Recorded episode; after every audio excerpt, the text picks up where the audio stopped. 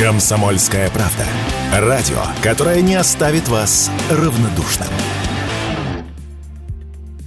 В Америке оправдали мужчину, который около 50 лет просидел в тюрьме из-за ложного обвинения.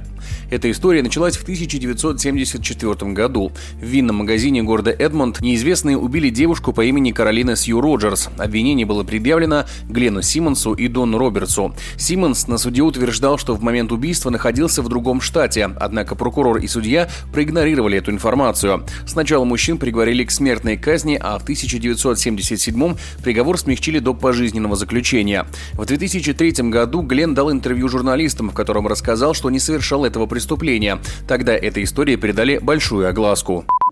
Я хочу поблагодарить людей за то, что они поверили в мою правоту. Им было нелегко поддерживать меня. Прошло 20 лет с тех пор, как я давал первое интервью. И журналисты тогда сказали, что с этим делом что-то не так. И власти, наконец, обратили на это внимание. Однако правосудие не восприняло слова Симмонса всерьез. Мужчина продолжил добиваться пересмотра дела. И вот спустя 48 лет после оглашения обвинительного приговора, летом 2023-го окружной судья Оклахомы назначил новое судебное разбирательство по делу мужчины. Это произошло после того, как окружной прокурор заявила, что обвинители, которые в 70-х занимались этим делом, скрыли важные улики, в том числе показания очевидца, который указал на виновность совсем других подозреваемых. Сам незаконно обвиненный уверен, что получил приговор из-за цвета кожи. Симмонс рассказал, что много чернокожих, как и его, обвиняют в том, чего они на самом деле не делали.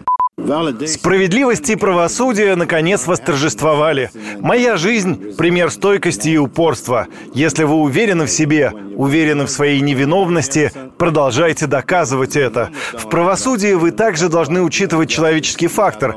Там, откуда я родом, осталось много парней, которым не так повезло с командой, как мне, и они просто чахнут в тюрьме.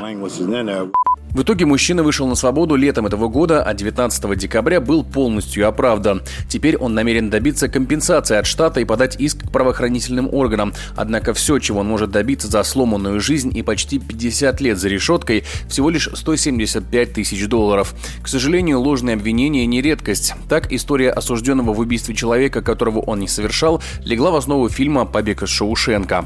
Я не убивал ее. Значит, ты один из нас. Мы все здесь невиновны. Эй, Хайвуд, ты за что сел? Ни за что. Меня адвокат поимел. Подобная печальная практика существует не только в США, но и в других странах.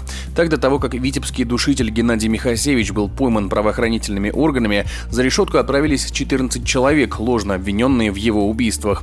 А за убийство, совершенное, пожалуй, самым известным маньяком в нашей истории Андреем Чикатило, в тюрьме ошибочно оказались 10 человек, а двое и вовсе были расстреляны. Егор Волгин, радио «Комсомольская правда».